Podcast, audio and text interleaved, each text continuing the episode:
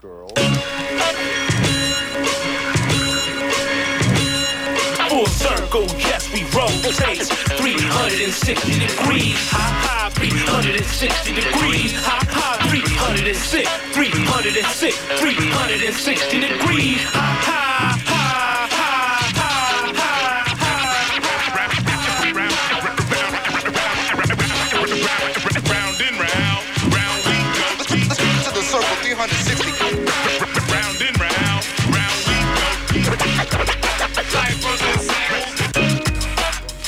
Good evening, everyone, and welcome to Full Circle, your cultural affairs radio magazine produced by members of the First Voice Apprenticeship Program.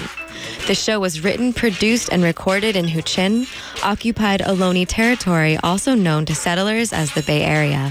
On tonight's show, we commemorate Armistice Day, Veterans Day, Remembrance Day, a memorial of the day in 1918 when the Allied Forces signed an armistice with Germany, effectively ending all military operations and hostilities in all theaters and fronts of World War One. On tonight's show, we'll hear from two veterans who have focused their lives on peace, discuss strategies for ending war in the military-industrial complex with left-wing military historian Jason Ridler Ramirez. We'll also hear some anti-war music, both well-known songs and some just written. All that tonight on Full Circle. We're your hosts, Darlene Pagano and Kat Petru. Stay with us.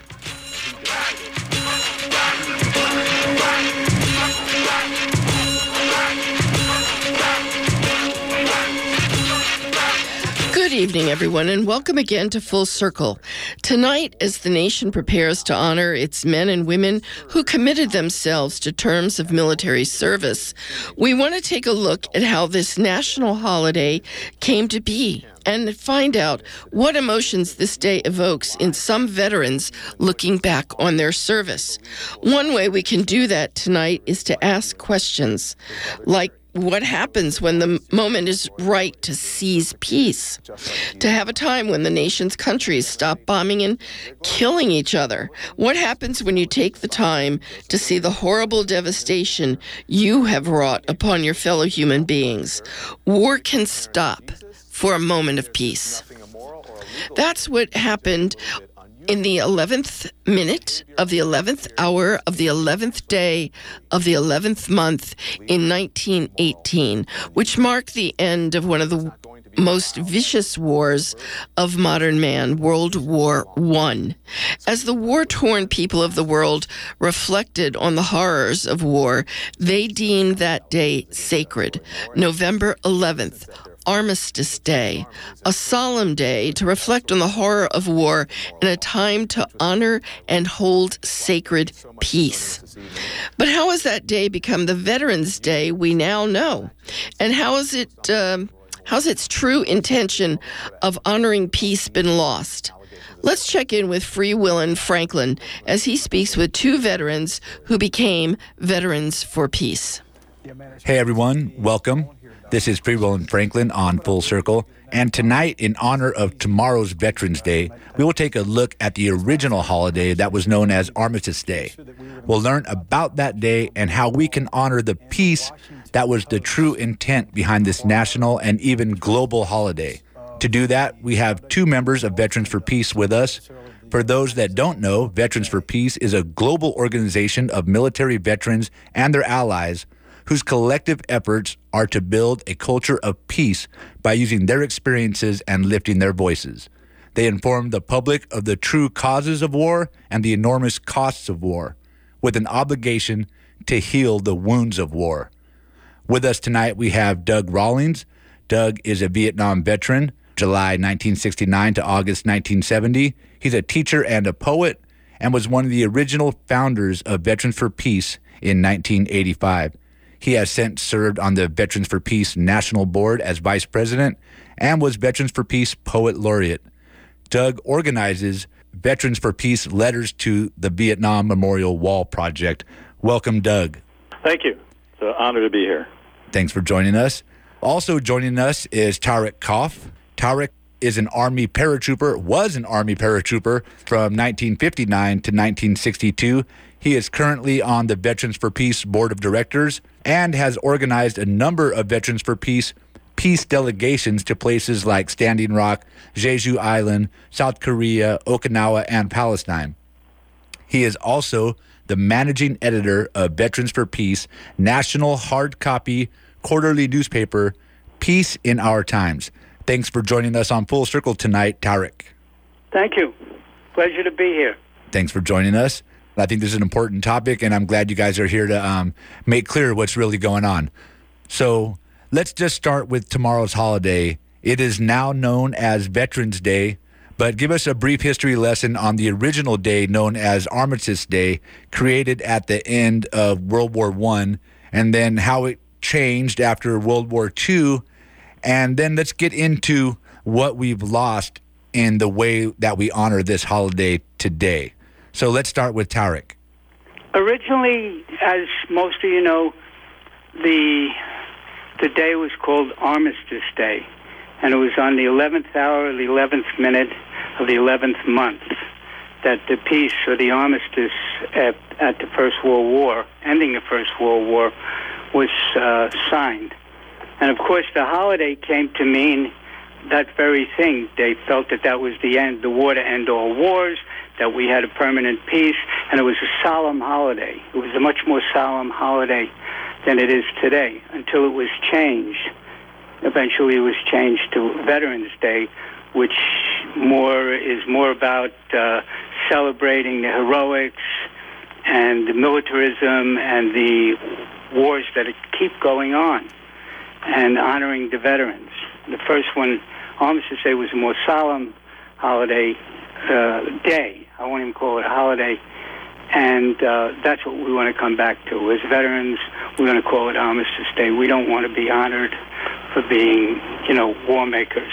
So, Doug, why don't you tell us what you think we've lost in the transformation from Armistice Day here to now Veterans Day? Because we want to honor our veterans, but we also want to keep in mind, what this original day was the peace.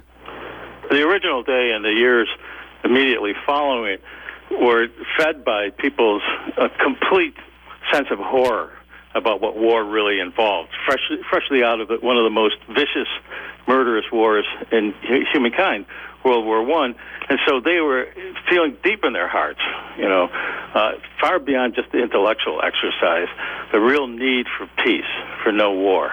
And they actually worked very hard. All these nations involved in the signees worked really hard on reducing their military forces to basically defensive forces. What's happened since World War II, we renamed it Veterans Day. Now it's become a glorification of war in an odd, peculiar way, and lost the whole sense of the sacrifice that everybody makes, not just soldiers involved, when war takes place. As Tarak alluded to, what Veterans Day, which we'd rather call Armistice Day, of course, it's a difficult day, all right? Because a lot of us want it to be acknowledged that we served in the military. I use the word served carefully there. But we're really not particularly proud of the service that we gave, that we went through. So it's a very conflicted day dealing with it. Veterans for Peace was created to abolish war. That's our statement of purpose, right? And so, what we would rather do is not even think about this, the celebration of war, but in fact think about the horrors of war and to really explore a real strong sense of remorse about what we've done. So going to Armistice Day, I don't want to say back to Armistice Day. I would rather say forward to Armistice Day, where we can once again start celebrating peace instead of celebrating war. Well, let me throw this out there. Talk about the Veterans for Peace campaign to reclaim Armistice Day, but more importantly, why is it so important to reclaim the true meaning? Tarak, let's start with you, then we'll get a little bit from Doug. Well, we see war right now is devastating not only countries overseas, not only Afghanistan, Iraq, Syria, you name it. The violence that is incumbent in war, we see it devastating our society back home. We could see war at home, war abroad. They go together. And violence at home and violence abroad. And the violence is reaching a point where it is just incredibly destructive and doesn't show any signs of abating. We have an unlimited war on terror going on. Our police force is militarized. Everywhere you look, there is violence, and there's a celebration of violence. There's a connection with patriotism to violence. You know, our soldiers, we got to back our soldiers, and, you know, patriotic and the flag and America and all that stuff like that. And it's destroying our society as well as other societies. And we got to come back to a feeling of peace, and real peace, and not just the absence of war, but a peace where people are fed, where people are homed, where people can live decent lives, where people are not exposed to racism and persecution and all that. So Armistice Day means all of that. It means stop. It means just stop the violence. And we're gonna be celebrating Armistice Day in that way, Veterans for Peace, all over the country, including at the border, because we see tremendous violence at the border that's going on. And we will be at the border at Nogales celebrating Armistice Day, asking for, let us have a true armistice, a real armistice. And we really celebrate peace, and we value peace, not war. I hear that. And what about you, Doug? Why is it so important that we reclaim the true meaning of Armistice Day? I think it's important not just for us, but for our children and our grandchildren. That's who we have to be working for. I mean, to actually have our grandchildren, because it's too late for our children, perhaps, to grow up in a culture that's not constantly in fear, that's not constantly at war, that's not constantly spending, for example, $700 billion a year on making war. If we were using that money for education and everything else, our grandchildren would be living much better lives. And I'm afraid I'm terrified, really, of what their future holds for them if we continue on the path that we're going on. So that's what we want. I mean, and as Tarak said, it's not necessarily, we don't want just want the absence of war. I mean, we want, you know, true peace, where justice it reigns, right? Where, I mean, there's equality, where people are truly living in some degree of joy. That's what we're looking for, you know. And sometimes people say, "Well, that sounds awfully Pollyannish," you know. And people said the same thing when we formed Veterans for Peace. We said we want to abolish war, and they said, "Oh, come on, you know, humans have been going to war forever," which is not true. Right? I mean, we're not biologically condemned to go to war. So, you know, we're basically saying it's a change in the mindset. Right? If we can just change the way we look at the world, then we can perhaps live in peace, and that's what we want. Could I add on to that? Yeah, go ahead. We have a saying, and we say, peace is possible. And what that means is that this state that we're in now, this constant, ongoing war, ongoing violence, we say it is not normal. All we're asking for is a normal state, which we feel is the state of peace is normal and the state of war is abnormal. And it hasn't been existent that long in human history. There was a time when people did not wage war as we know it today. You know, so we say peace is possible. Right. It's the normal state. It's not normal to be killing each other. It doesn't work. It's not normal to be destroying the environment the way we're destroying the environment. We consider that also a war. That's war on Mother Earth. It's all got to stop. That's not a normal way to live. We've totally gone down the wrong path. It's abnormal what we have. So peace is very possible if you want it. Peace is possible. You know. That's the voice of Tarak Kauf and Doug Rawlings, two members of Veterans for Peace. They're talking to us about the original meaning of Armistice Day and why we need to reclaim that. Well, let me talk to you guys as veterans. You work to wage peace now. How do you see your role in connecting with active duty service men and women and helping them understand the very important role they play in this world as active members in the world's most powerful military? Go for it, Doug. Let's get you. Yeah, all right, thanks. What we want to do is educate the general public about what happens during war and stuff like that, but also begin to educate the young men and women who are joining the military right now about what they're doing and why they're doing it. And it's a very, very fine line to walk, because you do not want to encourage young people in the military to jeopardize their careers or whatever. So you got to be careful how you talk to them.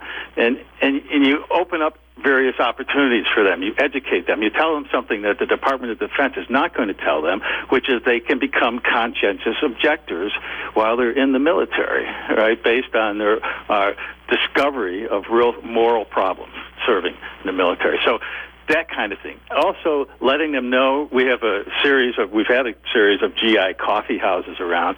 You know, just let them know that there are veterans around, people who have been through military service, who have their back if they're beginning to question what's going on. Although we have to be really careful, again, of course, of offering too much, but at least I'll let them know that there's a sympathetic voice, ear to listen to them. That's the kind of stuff that we want to say to young people, right? And I speak for myself. You know, I am not for unilateral disarmament. I don't think we can go that way, unfortunately, in this world. So I do think it's necessary to have a defensive military to some extent. And so, you know, begin to educate all of us, including, you know, current soldiers, about what is a defensive military as opposed to a military that serves a government that's got imperial designs. We're really running out of time here, but the last thing I want to ask you guys, since you are veterans, because tomorrow hundreds of thousands of people across this country will want to honor veterans. My dad, my stepfather both served. I lost my uncle in Vietnam. Yeah. You know, I never got to meet him, my dad's brother. And many of my friends have joined the military. They'll have parades. We'll have free meals at some VFWs. I know in Antioch at post 6435, anybody out there, they'll be serving a hot lunch. But how would you two like to be honored as veterans? I'll speak right from the top. It's, you know, just from our name. I'd much rather be remembered for my real service for peace, as minor as it is, as opposed to my false quote unquote service for war. I'd much rather be working on. So you'd want to be recognized more for your peace. Absolutely. And then how about you, Tarak? Well, I feel the same way. I feel that the real service that I've done came after my time in the military. When I was in the military, what was I serving? I wasn't serving democracy. I wasn't serving freedom. I was serving the people who get rich and wealthy and powerful off these wars. And it's not the people, you know. We have been to these wars. We kill other people. We destroy countries. That's not what I want to be, and what I think, I know Doug doesn't want to be honored for that. But after that, there's a time when, as an activist, you know, when someone working consciously and daily for peace, yeah, I don't need to be honored, but I would like to be emulated. Let me put it that way. Yeah. I would like to people to see our example, the example of people who were once soldiers, who were once military people, who might have even done terrible things, who are now working for peace. And really working for peace and standing up for peace, speaking for it, and sometimes even getting arrested for peace, you know, just taking a stand. So I'd like people to recognize that, and I say to all the people, you also can do it, you know. We don't need to be honored. Let's all be in this together. You know, we have a lot to do, and there's a world to save out there. Thank you, sir. Well, that's the voice of Tarak Kauf, Veterans for Peace, and also Doug Rawlings before him, also Veterans for Peace. And I would just like to thank you for your service in the name of peace, and thanks for joining us tonight on Full Circle. Well, thanks so much. You bet. Thanks for that interview, Franklin. Let's reclaim the original Armistice Day and remember the horrors of war so as to realize the need for peace. For more information on the Veterans for Peace call to reclaim Armistice Day and a list of actions you can take, check out our website, kpfaapprentice.org, and we will have a link to Veterans for Peace there. And if you want to head outside tomorrow, Bay Area Code Pink will hold a Reclaim Armistice Day Golden Gate Bridge Walk with a rally starting at 11:30, meeting at the Golden Gate Bridge Plaza, and then heading to the bridge for a vigil at noon. As we mentioned at the top of the show tonight, we'll feature music with anti-war themes. Some songs here are so relevant during the long protests against the war in Vietnam and Cambodia and Laos that they became hit songs multiple times. This next song was written by Buffy Sainte-Marie in 1964 and then became a hit as well for Donovan in 1965.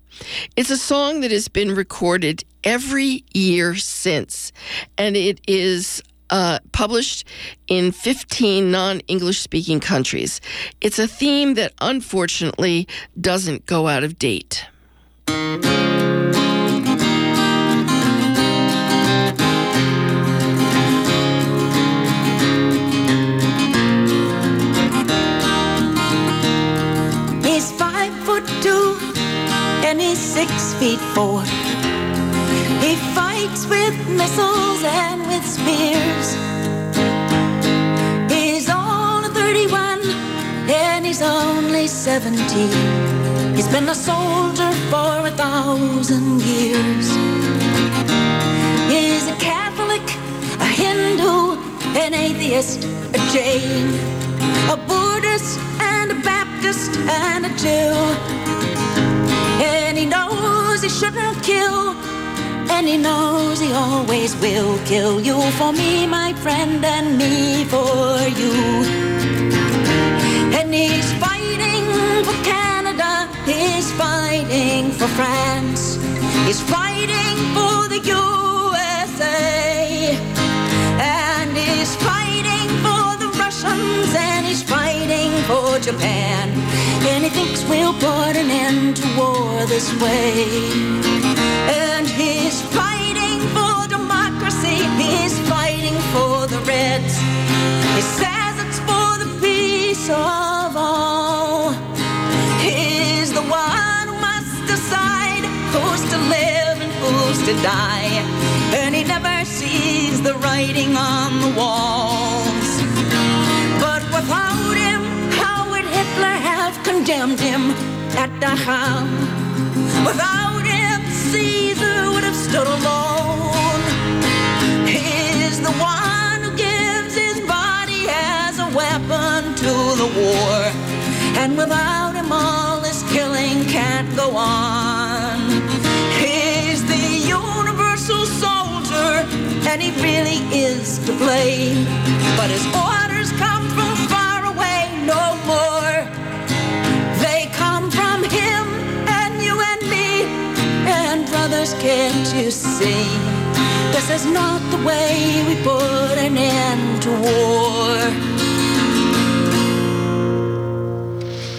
war. Welcome back to Full Circle here on 94.1 FM KPFA. You just heard Universal Soldier, the original version by its composer, Buffy Sainte-Marie. While November 11th is the anniversary date of the armistice ending World War I, the date has been used differently in the countries that were involved. In the U.S., we have created Veterans Day, a federal holiday to honor the service of all military personnel, the living as well as the dead. We have a separate holiday to mark the deaths of all soldiers who died while in the military, and that is Memorial Day. To be honest, growing up, I never really understood the difference. I took for granted the history and meaning of Veterans Day, presuming, as Doug spoke to in Franklin's piece, that it was a super patriotic holiday glorifying war. There is such tremendous polarization when it comes to war. The more I learn about the history of militarism, the clearer it becomes that this chaos and confusion is intentional. We continue to be lied to by our government about why we go to war and military service. And I love how one of Franklin's guests challenges this term. Military service is made intentionally alluring for way too many of us. To shed some light on the phenomenon of war, I spoke with Jason S. Ridler Ramirez.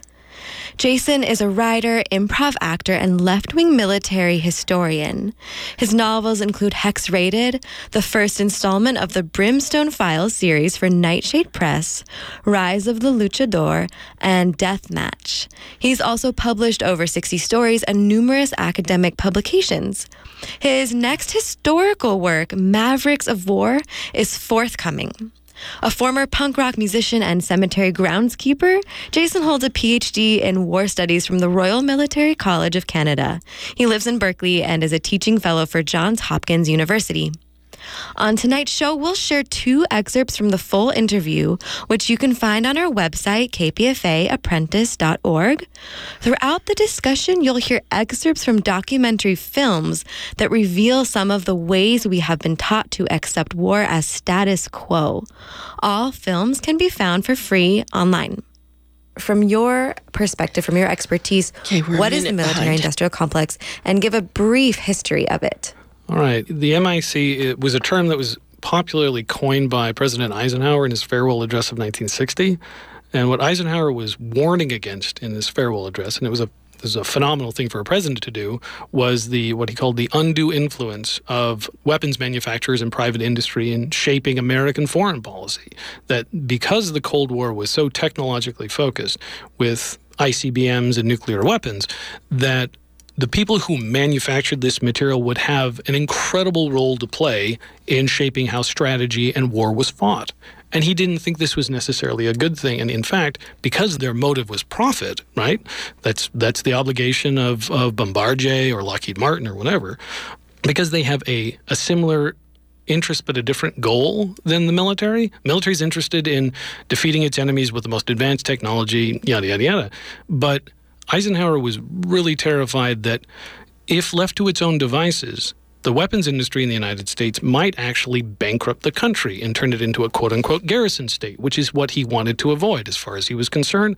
America's chief asset in the Cold War was a strong economy. You can't do that if you're perpetually buying expensive and untested weaponry in perpetuity, regardless of its validity. And so the Cold War set up these really sort of strange conditions that were very different than previous eras of warfare, where the stakes were so high, and yet at the same time, when the military, what it wants is weapons that it can test. It can't really test whether or not an ICBM is effective, right? It can't. It can game, it can theorize, but it can't actually hit Russia to figure out whether or not it's successful. So knowing that there would be no end state where these weapons were going to be tested in actual battle meant there was a very strange equation to do with getting the next best weapon system throughout the Cold War. And so Eisenhower was warning about this. It's like, we can't actually test this stuff in real-life combat conditions. We're always told that the next weapon is going to be the most important because the stakes in a thermonuclear war are so astronomically high that there is going to be a push to keep putting money into greater and greater weapon systems regardless of validity. That was dangerous. It put way too much influence in the hands of private industry and, as far as he was concerned, outside of where it should properly be placed, which was within government. That's really helpful. Thank you. Who are the active partners in the military-industrial complex today?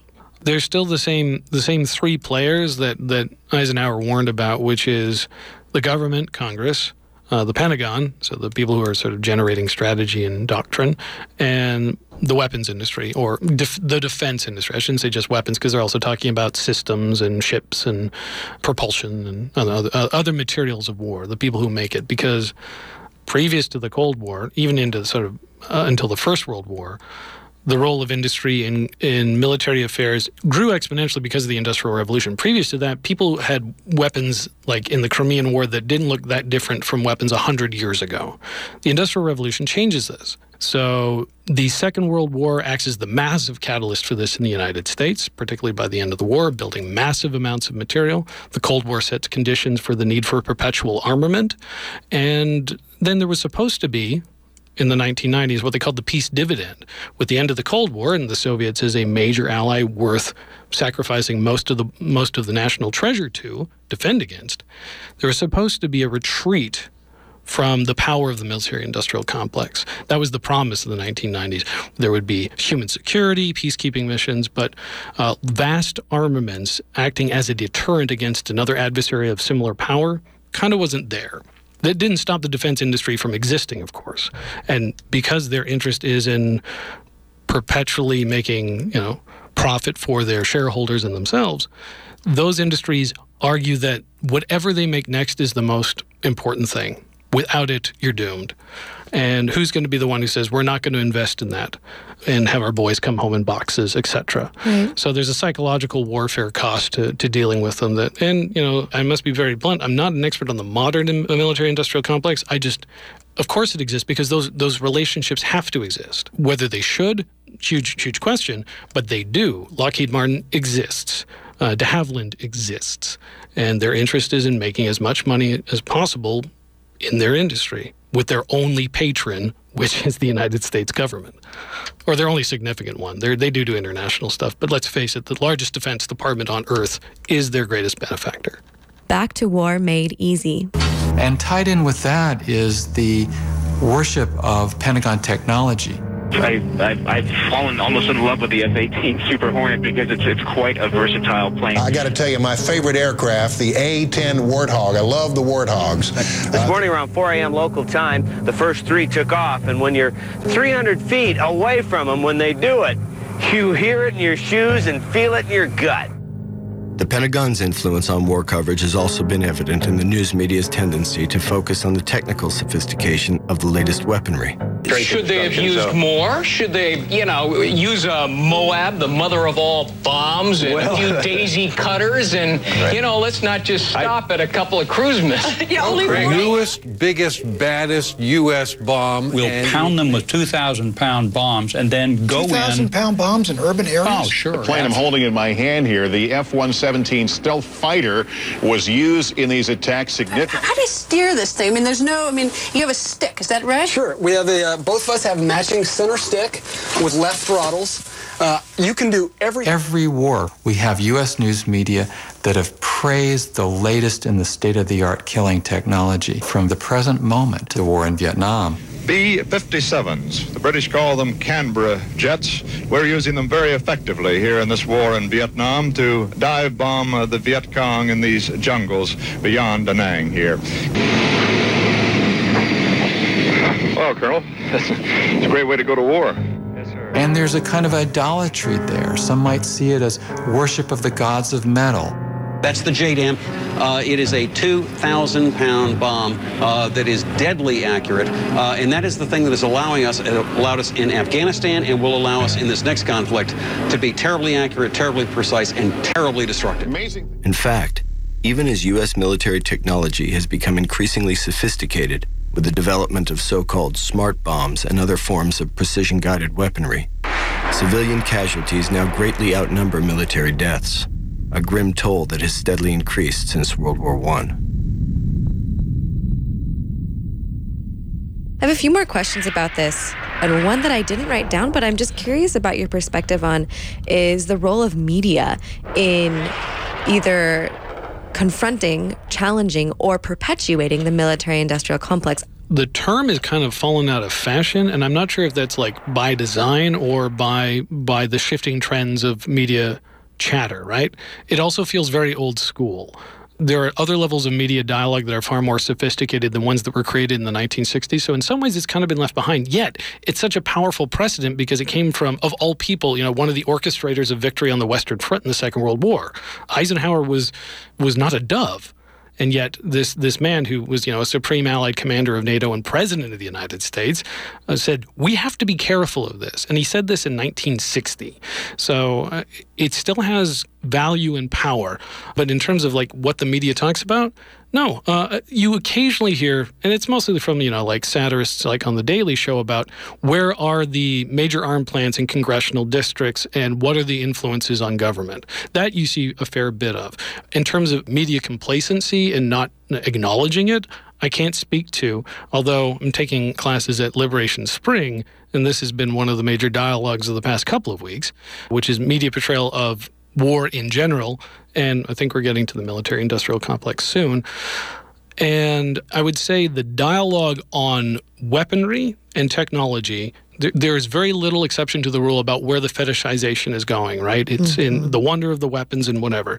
But you don't hear as much deep digging from investigative journalists looking at the malfeasance or the complicity, except for, the occasional 60 Minutes that will talk about people switching from being Pentagon insiders and living in the Beltway for 20 years, and then all of a sudden being the chairman of the board at a senior weapons manufacturer, that this relationship clearly exists. It's almost like an uncontested fact, so you don't question it anymore. Right. Well, and when things are so normalized, that's how institutional oppression, for example, is allowed to continue because it's invisibilized. Right. Well, and I suppose my question isn't limited to just the military-industrial complex, but also war in general. In the vast majority of the country, war is still glorified. There's shows on CBS right now that are glorifying a police state, basically, and glorifying Navy SEALs, you know, in some ways trying to put the humanity into it. But why do we need to put the humanity into something that is inherently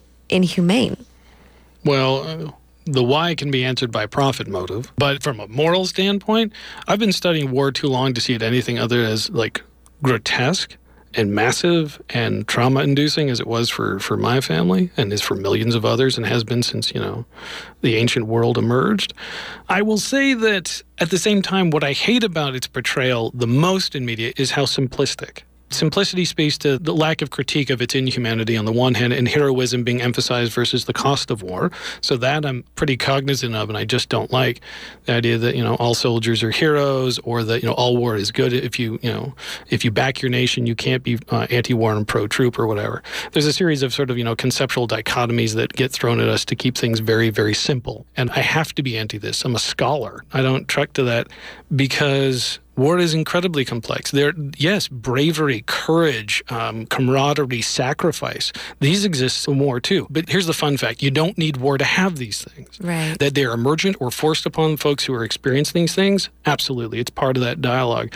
But it amazes me sometimes watching how war is portrayed. And I've been hearing increasing criticisms of Ken Burns' Vietnam documentary on this front, that there is still a romantic, almost nostalgic, they tried their very best, they lost gloss to a 10-volume review of one of the most defining wars in U.S. history, and not as much rigor, critical thinking about American arrogance, exceptionalism, the kind of stuff that as a historian, and granted, I'm a historian who was raised in Canada, which naturally had a critical eye of the United States, and I can't look at things like the Iraq War or Vietnam or Afghanistan as anything but complex phenomenon. Mm-hmm. Complex with regards to the people who were living in those countries that fought a very different war than the ones that CBS was telling you about. Right. So I kind of wish the complexity of war was championed more in popular media, but there's a very discrete and important reason that it isn't. And for those who know how to manipulate and sell their product very well, they don't want complexity. Complexity gets people thinking instead of saying, yay, this.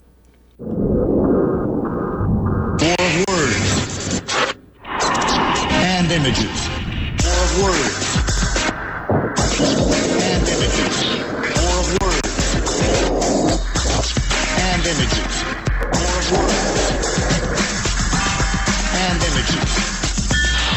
Finally.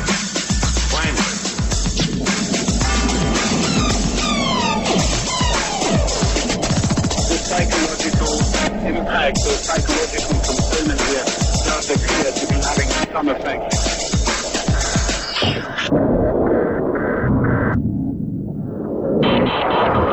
In 2003, a new word entered the English language, militainment. We now consume war in much the same way as we consume any other mode of entertainment. This has become a prominent feature of American life in the 21st century. The blending of war and entertainment is not necessarily a new phenomenon. What is new is the massive collaboration between the Pentagon and the entertainment industries. In addition, the scope of militainment has grown rapidly. The television war has now invaded popular culture on multiple fronts, including toys, sports, video games, film, reality television, and more. How has war taken its place as a form of entertainment? The answer to this question has powerful implications for who we are and the world we inhabit. Join me now as we map the terrain of this new entertaining war. This is Militainment, Inc. You are listening to Full Circle on 94.1 FM KPFA, and you just heard a clip from documentary film Militainment, Inc., which you can find for free in full online and on our website. Before that, you heard me discussing the military industrial complex with left-wing military historian Jason Ridler Ramirez. Before we open our next segment with another musical selection, I want to let you know some background on this next song. Fortunate Son was a huge hit for East Bay band Creedence Clearwater Revival, decrying who were called to serve in Vietnam and who were excused from the draft. This new song is a solo follow-up protesting the Iraq War declared by a true fortunate son, George Bush the Younger. By the way, we have a treat for you on our website. We have suggested 16 anti-war songs that we had considered for tonight's show, and many of them you won't know, so give us a look. And now the music.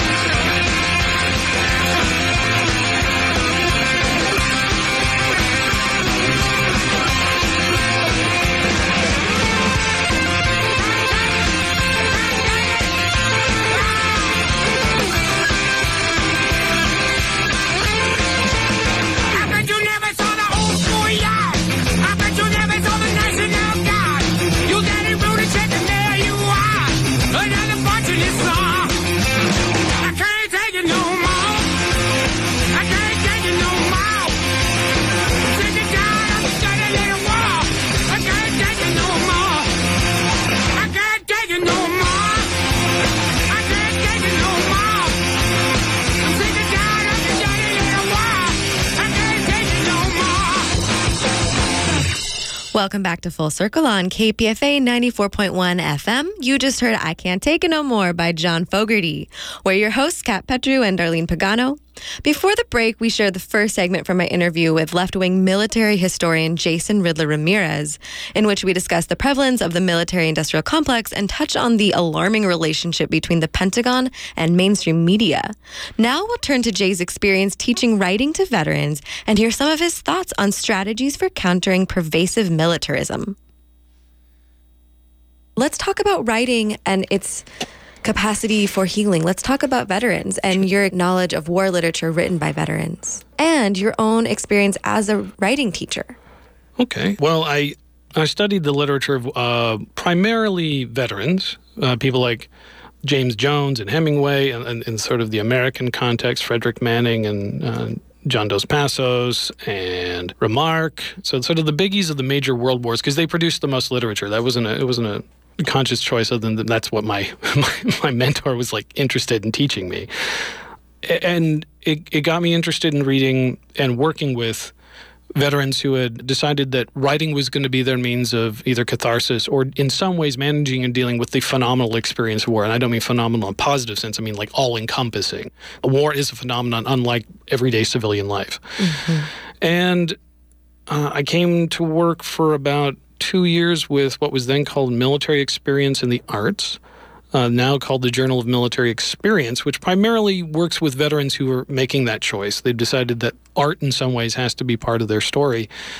And I've worked with Afghan, Iraqi vets, a couple of Vietnam vets, and it's heartbreaking, not only to do with, you know, if they've been combat veterans or even if they've just served and it was debilitating in some way, that there's not always a happy ending.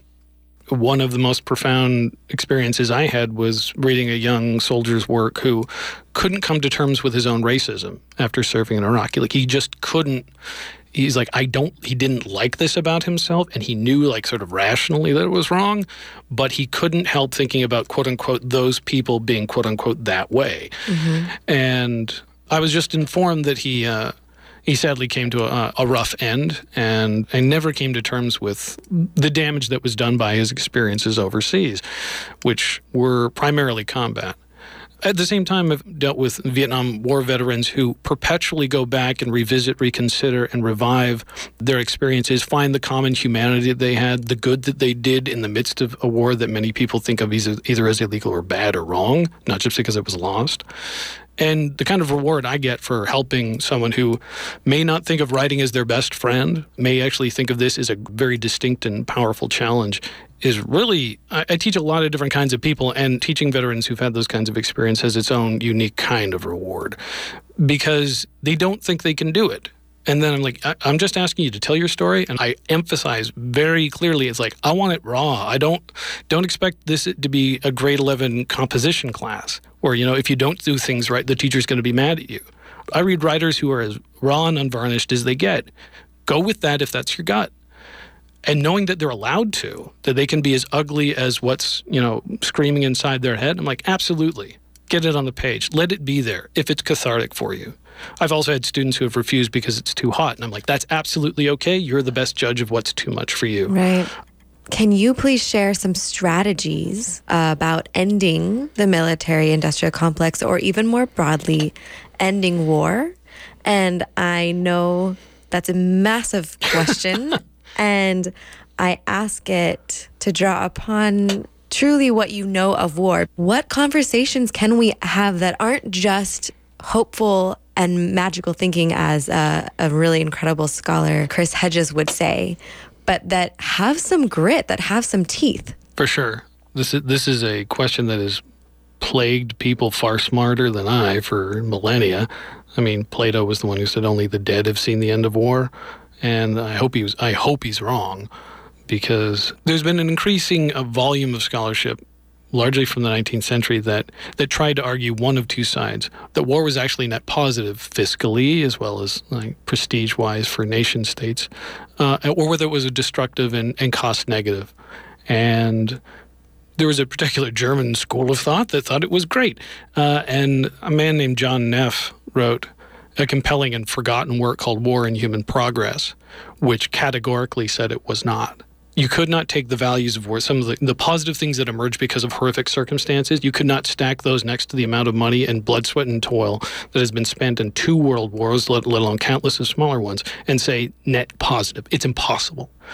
I am really hoping that the future can be free of this as a means to solve conflict, because we just keep getting too many ledger sheets filled with blood and treasure being spent and very little being accomplished other than perpetual suffering.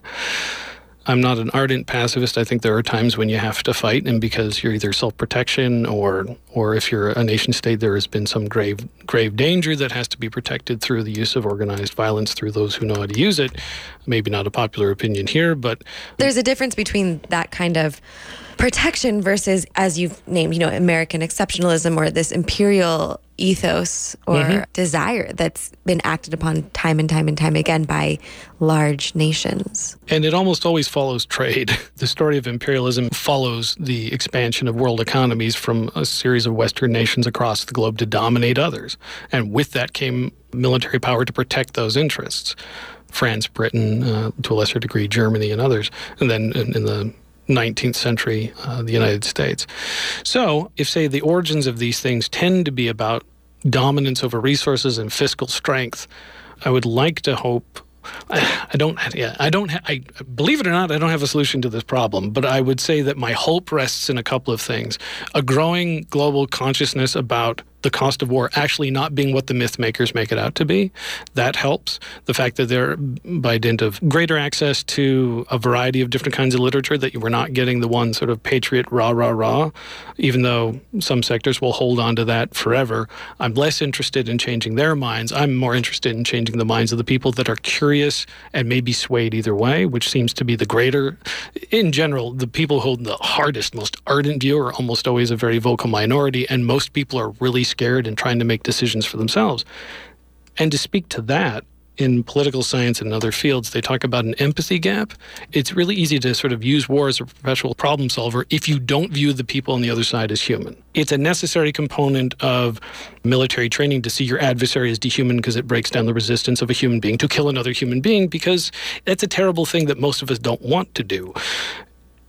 To act as a catalyst against viewing the world in dehumanized terms, I guess I got convinced of this reading Steven Pinker's The Better Angels of Our Nature, which is a very loud, very thick book that deals with the de-escalation of violence in human history over a millennium. And there are great arguments against it, but one of the things that I thought was a compelling element that a lot of people don't include is the role in the rise of literacy in generating empathy, that this can be a catalyst for people fighting against dehumanization of other people. We can't always visit or be with people who are different than us, but you can do it, and you can do it with books. And I will make a strident argument for the value of literature in this regard, because as powerful as history is, and I'm saying this as a historian, as powerful as it is, the one thing it can't do, the one thing as a historian I am forbidden of doing, is telling you what somebody thought. That is a locked box that has no key. But I can be in the mind of a character in a novel or a short story or a narrative poem, and I can walk with them as they experience hatred, oppression, racism, find the courage to challenge it, whatever the case may be. And so I would heartily recommend that as one of the pillars of changing the minds of the great confused and scared who are listening to a president talk about World War V and unemployment not magically vanishing because he became president, going, he's certainly demonizing a lot of people on the planet, women primarily, at least throughout the election cycle, but everyone who's not a rich white man like he is. Well, what's an antidote to this? I'll give you one book that I wholeheartedly recommended, which changed my tune on a lot of things, which is an anthology of short stories called God's Spies by Alberto Manguel. He collected stories against oppression from a variety of different authors from around the world. And the common element through all of them was that I was in their heart and their mind while they were suffering and trying to find peace. That allowed me to connect with people whose stories were vastly different across the globe, and yet they had this one commonality of me being with them and trying to understand their culture, their norms, their oppression. It's been one of my go-tos. If I'm ever feeling the overwhelming smash of media blitzes trying to glorify war, and I say this as somebody who went to a military college and has tons of friends who serve, if I'm feeling too much of that simplicity, and dehumanization is the ultimate simplicity, right? Mm-hmm. You're not human, you're a thing. Right. One great antidote for it that I champion, because you can access it anywhere and you can be alone with it, you don't have to be with a large group, is reading the experience of others and walking in their minds and hearts as they struggle and try to survive. You are listening to Full Circle on 94.1 FM KPFA. We are your hosts, Darlene Pagano, and I'm Kat Petru. And that was a segment of my interview with left-wing military historian and professor Jason Ridler Ramirez. For links to Jay's work, check out kpfaapprentice.org.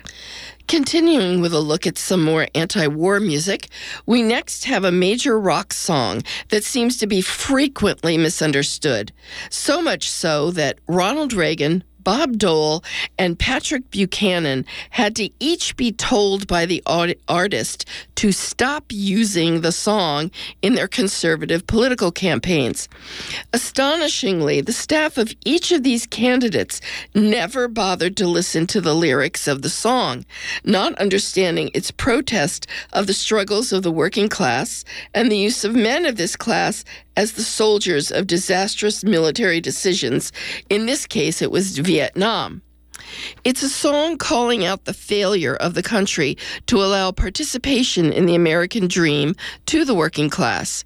Seems Republican candidates were only interested in the title and the chorus, trying to use it as a hyper-patriotic anthem.